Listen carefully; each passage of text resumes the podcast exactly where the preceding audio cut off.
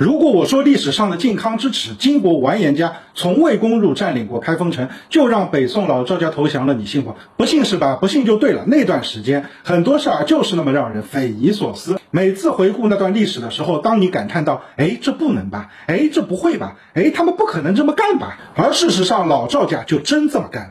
一系列的荒诞行为，真的是让你哭笑不得。时间来到公元一一二二年。这是宋徽宗继位后的第二十二个年头。说实话，如果这时候宋徽宗嘎嘣了，他可能会成为北宋历史上最英明的君主代表，因为在此之前，对外徽宗攻略西夏，将北宋版图扩张到历代最大；对内又平定了宋江、方腊两大起义，更是和金国联手把辽国揍了个半死，收回包括燕京在内的燕云六州。虽然，只是几座被完颜家搬空了的空城，并且北宋在经济上付出了极为昂贵的代价，但这都不重要，至少。在那一年，整个朝堂上下都活在了一片歌功颂德、欢乐祥和的气氛之中。然而，接下来北宋的一一系列骚操作就开始了啊！一年后的一一二三年，辽国降将张觉叛金，北宋毫不犹豫地接纳了这哥们，之后又在金国的兴师问罪下，毫不犹豫地斩了这哥们。你要说你害怕，你就别接纳人家；你要说你不害怕，你就硬刚到底。只能说完全不知道北宋这时候心里在想什么。张觉事件对后面的影响是非常巨大的，一方面让金国彻底看清了。北宋的软弱，一方面呢又寒了所有降将的心，为之后某位同为辽国降将的临阵倒戈埋下了伏笔。在张觉事件后的一个月，金国创立者完颜阿骨打去世，金太宗完颜吴乞买继位。其实啊，很多人觉得亲宋的完颜阿骨打在这个时候去世很可惜，但我觉得啊，亲宋这个概念呢真的是太天真了。作为一个王朝的开创者，金太祖怎么可能是一个被感情左右的人呢？表面上的清宋，无非也就是觉得北宋还挺强的，自己吃不下，吃不下那就。亲吧，并且金国最苦大仇深的还是辽国，毕竟阿骨打从小就被天祚帝各种欺负，在辽国彻底完蛋之前，完颜家也没空来搭理你北宋。而在完颜吴乞买一一二五年收拾完辽国后，便将目光正式投向了大宋。其实啊，我觉得一开始他也没想真能覆灭了老赵家，也就是打一下，让兄终弟及后金国内部的争权夺利消停消停。只是没想到后面能出现如此梦幻的剧情走势。金国先是兵分两路，西路军从大同出发，目标。太原，东路军从平州出发，奔赴燕京，企图两路合围开封。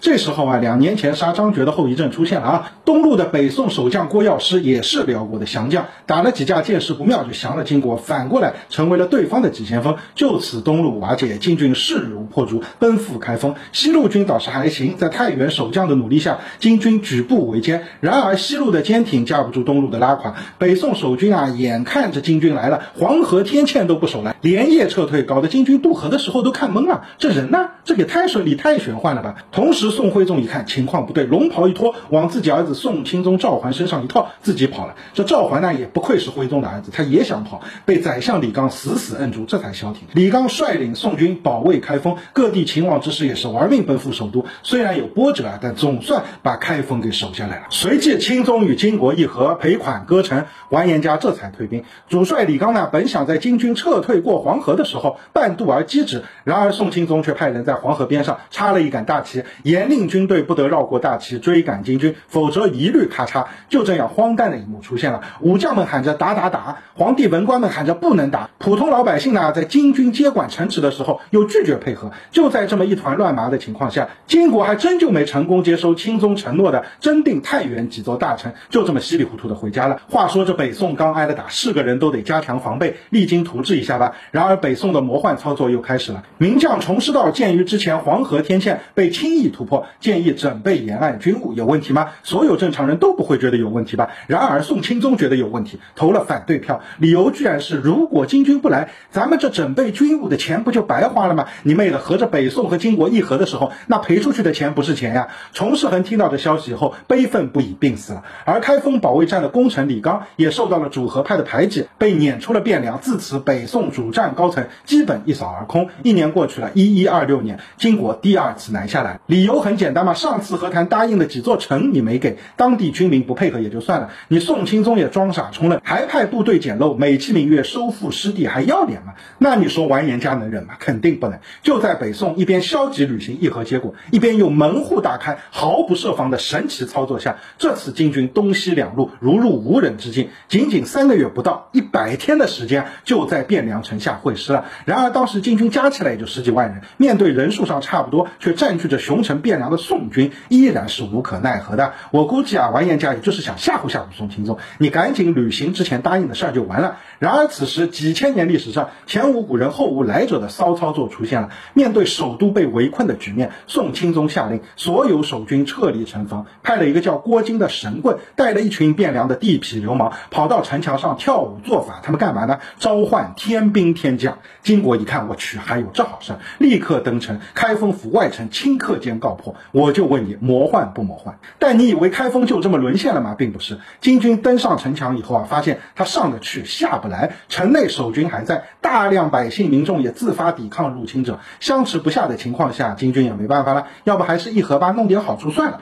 钦宗一听，哎呦，金国想议和，马上下令大家通通不许打。但金国说啊，上次你耍赖，这次啊，你皇帝得亲自来说话才算数。我估计啊，金国也就是这么一说了，但没想到钦宗他就真去了，完颜家也彻底懵了。我这还没破城呢，你皇帝就自己走出来了吗？但懵归懵，天上砸下来的馅饼也不能浪费了，不是？接下来一系列的事我就不说了，闹心。最终的结局就是在开封城守军依旧占据优势的情况下，大宋投降，钦宗、徽宗被俘虏，北上草原和西北风，史称靖康之变，北宋全面沦陷，赵构逃往杭州，建立南宋。靖康之变之所以又被称为靖康之耻，原因有很多，但在我看来啊，这从头到尾，从第一一次放弃黄河，到后面一边不履行盟约，一边门户大开，再到派天兵天将上城墙，再到开封府没破，皇帝就拉着亲爹一起投降，让人始终不明白如何在并不处于劣势的情况下，大宋能把一场棋下成这副德行，耻辱是真的耻辱。所以啊，很多人觉得北宋的灭亡是因为金国太强了，强吗？城墙都下不去，